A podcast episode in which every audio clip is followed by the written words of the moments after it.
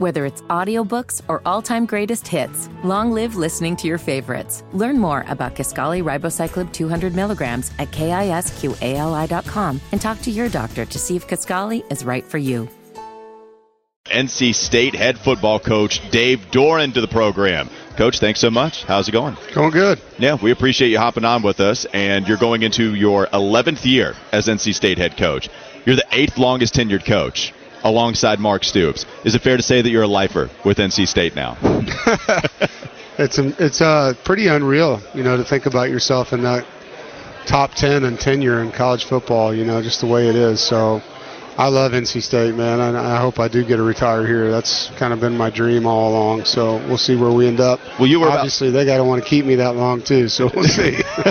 well, I mean, you were 40 years old around then when you took the job at NC State. Now that you're heading into your 11th season, what kind of advice would you give yourself over 10 years ago when you took this job? Uh, that's a great question. You know, I think you know who you have on your staff is a big deal, and. Uh, I've learned a lot along the way about what I need supporting me and the players, and you know, just being true to that. You know, I think sometimes it's okay to have to make changes. You know, and, and you can get into a deal where you don't. And you maybe accept accept some things on your staff that you shouldn't. And uh, I, I love what I have now. You know, and think there's just along the way you learn a lot. When you're an assistant coach, they don't train you to be a head coach. You kind of have to learn it on the fly when you get the job. Coach, so when you looked at your quarterback situation this off season and you looked into the portal and you looked everywhere that you could find basically, including having a pretty good young guy on your roster already, MJ Morris, but what made you target Brennan Armstrong and what made that relationship come together?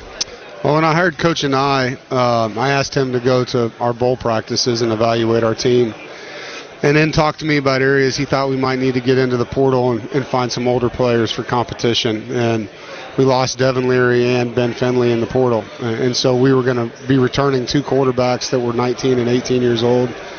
And so we wanted to find another guy that had some age, some experience. Uh, whether he'd win the job or not at that time, we didn't know. Uh, it just happened that Brennan was in the portal when we had that discussion, and so it wasn't like a package deal. You know, we had to go recruit we recruited a lot of guys for that spot. And Brennan visited uh, Oklahoma State, he visited Wisconsin, visited us.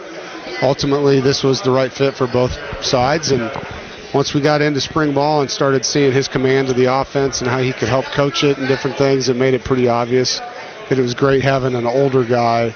And I'm excited for MJ and, and Lex, too. Those two young guys are really good players. And the way they can learn and benefit from not just competing with Brennan, but having a guy in the room that's had the experiences that he's had.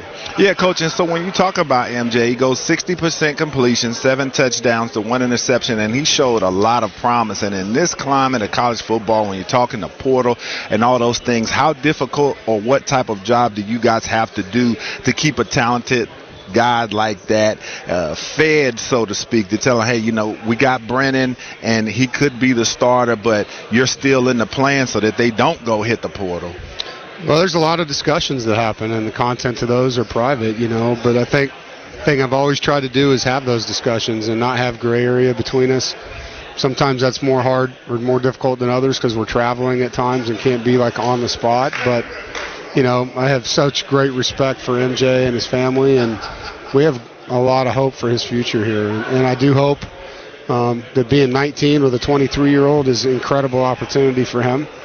Uh, as we know, there are no guarantees. You know, I mean, just because he has this guy that's older than him in the room doesn't mean that he's going to not play, right? And if I could redshirt him and give him that benefit, it'd be phenomenal. Can I do that? Last year I played four quarterbacks, so I can't promise that. You know what I mean?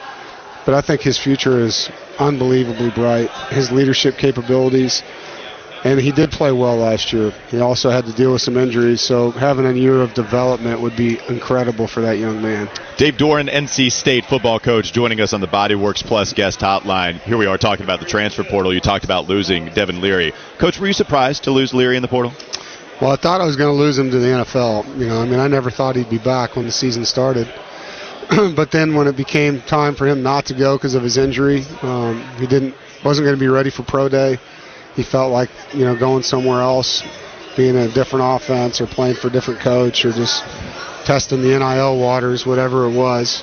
was the right move for him. And I wished him luck and thanked him for what he did at NC State. And I was surprised, but at the same time, there's a lot of things that surprise me now in, in college football. So, you know, at the end of the day, you want guys to finish the ride the way they want to finish it, you know, and you want to help them to the best of your ability. I, truly do wish them the best. Well, and so much of the conversation now about your quarterback situation, it's okay, if Brennan Armstrong is indeed the guy, then do we go back to 2021 Armstrong, where he had one of the better years in all of college football? I mean, the numbers were outrageous that he put up, both passing and even rushing, and that was alongside your offensive coordinator Right. now with Anae. What was it about that marriage between your offensive coordinator and now Brennan Armstrong, a guy on your roster, that you think worked for him in 2021 that you can replicate here in 2023? Well, we hope we can. You know, it won't be identical. Uh, We have different parts than they had at Virginia, and that's what I like about Coach Anae. He can tweak the offense to fit the parts, and if it's running back, a receiver, tight end, where we might have better or worse than them, he's going to be able to adjust those things. But you know, I think for Brennan, it's being in a system that he trusts, understanding how it works. He's been through the install four times with this offense, and he knows it word for word. You know, so for him, there's a big comfortability there. Coach, you guys defensively one of the best in the country last year, only giving up 19 points a game. You were second uh, in the ACC in total defense, and for you, uh, you guys are developing a bit of a reputation on defense. So tell me about how you're able to continually recruit guys to make that defense successful. And for you, do you feel like the secret sauce has been just finally getting an offense that can give you even just enough points to be able Right. to support such great defenses? Well, yeah, I mean, complimentary football is a big deal. You want to be able to score 31 points or more a game. That gets you into kind of the categories of, of winning championships. And when you look at those teams at the end of the year, and to do that, you know, it's defense handling their business like they have been. We led the league in interceptions, led the league in scoring defense. So, you know, can we do that with the, the guys we're replacing? I think that's a great challenge. You know, Tony Gibson, my D coordinator, and his staff do an awesome job. I know he's excited about the opportunity and the challenge to repeat. And Coach Peyton Wilson's a guy, man. You talk about a vet that's been through it all. He's coming into the league once again as one of the best linebackers, the last of those great three when you had Moore and Drake Thomas. But just talk about Peyton Wilson and his journey and how excited you are for him this year. Yeah, I love Peyton. He's a he's a warrior. The way he plays and trains, and the the passion he has for the game, how personal his performance is, and and the way that he'll own things when he doesn't do it well. You know, he always is working on himself. He's really stepped into a leadership role now that I haven't seen him take on, and I'm proud of him for that. So excited to see this last year with him at the college level. Of course, we have a couple of players from your school with Ike Ekwonu and Chandler Zavala now Right, being yeah. drafted. How excited were you to see Zavala get back to Yeah. playing with Ike Ekwonu? Well, I know Ickey was fired up. Yeah. You know, him and Chandler were really good next to each other. Um, Ickey's junior year, and I think that was a great decision by, by Carolina bringing him in. And Chandler's a talented guy. He's got a lot of upside. He's strong and he's super, super human being. He'll be great in the organization. So, yeah, it's fun for us to have two of our guys here in state playing and for Ickey to be hometown playing right down the road from Providence Day. All right, Dave, last question for you here. We were talking about Bryce Young having to sing a karaoke song as we speak about the Carolina Panthers because of the rookie stuff that goes on with these NFL teams. What's your go to karaoke song if you were pressed on one? Is there one that you feel confident you could sing and belt out?